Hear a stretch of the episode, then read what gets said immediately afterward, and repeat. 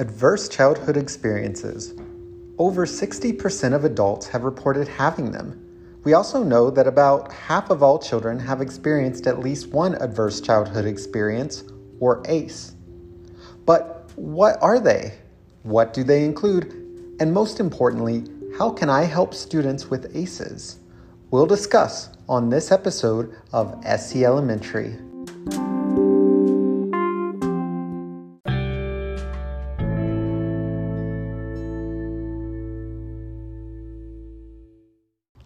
Hello, I'm your host, James Lucas, and thank you for joining us for episode 6 of SELementary. This podcast is brought to you by Frameworks of Tampa Bay, a nonprofit organization that empowers educators, youth services professionals, and parents and guardians with training, coaching, and research based resources to equip youth with social and emotional skills. Thank you all for your continued support of this podcast we appreciate that so many of you are tuning in and listening. After you listen, feel free to send us comments, ask questions, or give us your review. All of these things help us as we continually work to develop topics and content that is relevant, meaningful, and engaging. Also, be sure to follow SELementary on Twitter at FW underscore SELementary.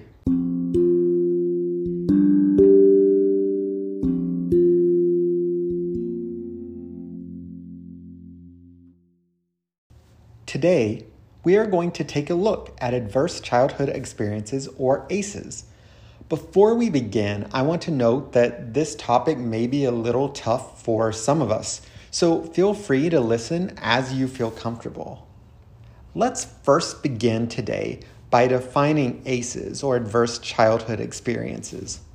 According to the CDC, ACEs are potentially traumatic events that occur in childhood, so between the ages of 0 to about 17 years of age.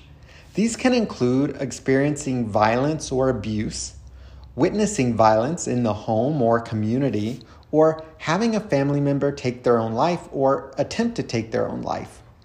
Additionally, ACEs can also include aspects of the child's environment that can undermine their sense of safety, stability, and bonding, such as growing up in a household with substance misuse, mental health problems, inability due to parental separation, or household members being in jail or prison. ACEs are linked to chronic health problems, mental illness, and substance misuse in adulthood. ACEs can also negatively impact education and job opportunities. One crucially important thing to note, though, is that while ACEs cannot be prevented, we can give students the tools they need to cope with challenges that come their way. And on the front line of this are teachers, just like you. Those of you that listened to our last podcast will remember that our focus of that episode was on safety. We discussed how a child's primary need is to feel safe and this is exactly how we help kids with ACEs by creating and sustaining safe, stable, nurturing relationships and environments for all children. But even saying this, there are probably some of you thinking that this is great for students in urban or high needs areas, but my students are good and they live in a safe and comfortable area, so everything's fine.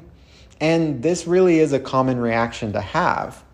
However, ACEs do cross all lines cultural, religious, gender, and socioeconomic.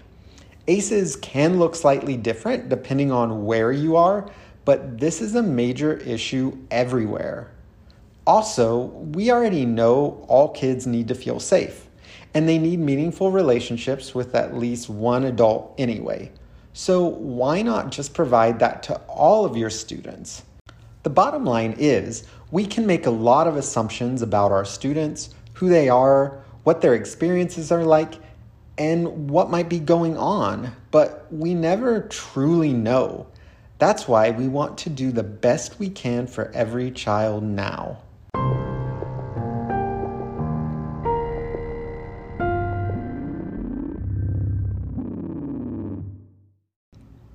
As we discuss ACEs, I'd like to share a pretty personal story from my own life that I hope will put some of this in perspective.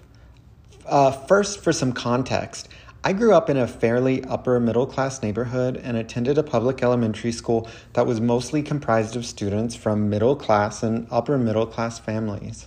When I was growing up, I had a father that was at times abusive, both mentally and physically.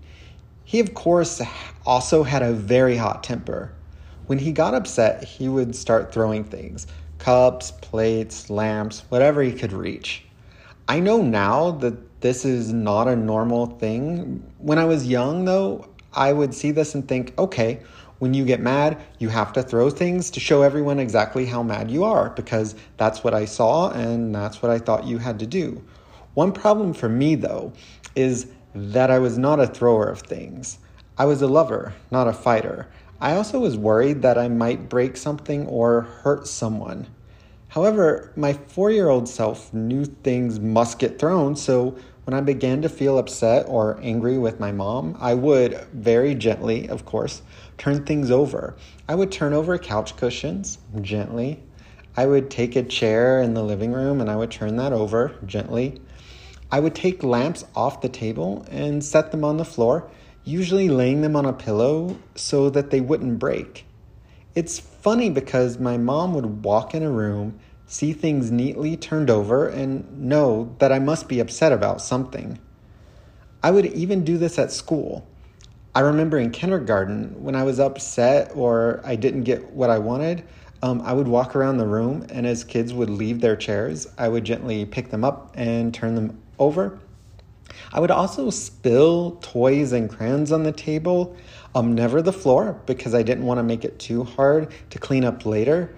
And then, of course, by spilling, I mean arranging everything neatly by color, shape, and height. Looking back now, I know my teacher was probably very perplexed by this. At one conference, she even told my mom that I was doing well, but then she added, When James gets upset at home, does he gently turn over furniture and lay things out neatly? Although my mom knew I did this, of course, her answer was surprising. She said, No, I'm not sure why he'd do that. So, first of all, why do you think that she said no?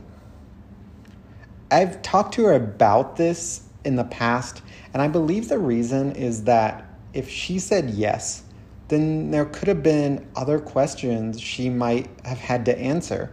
And these weren't questions she necessarily wanted out in the open. Despite the difficulties we all had at home, my mom was working really hard to try and keep everything together for us kids.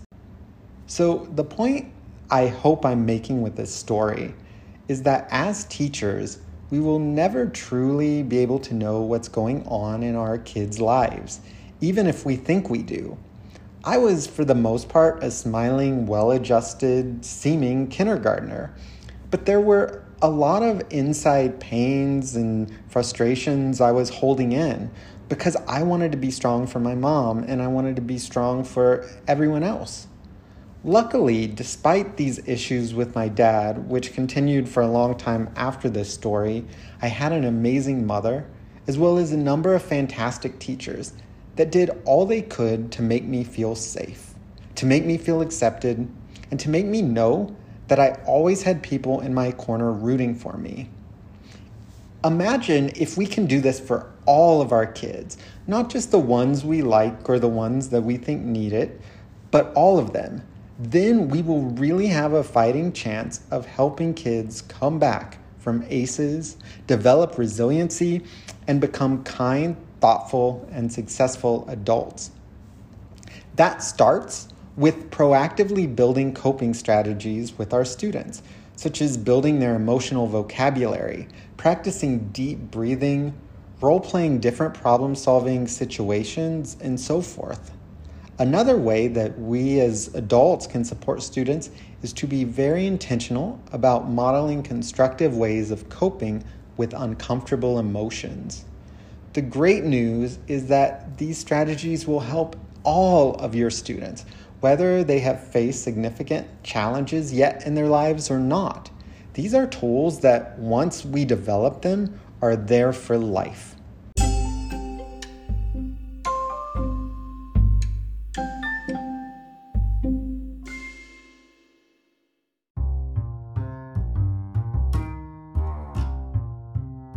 Well, that's it for today's show. Thank you so much for joining us. If you have any questions or comments about what we discussed in this show, feel free to reach out to us on social media. And if you like what you're hearing, rate us and recommend us to your friends. You can follow SELementary on Twitter at FW underscore SELementary.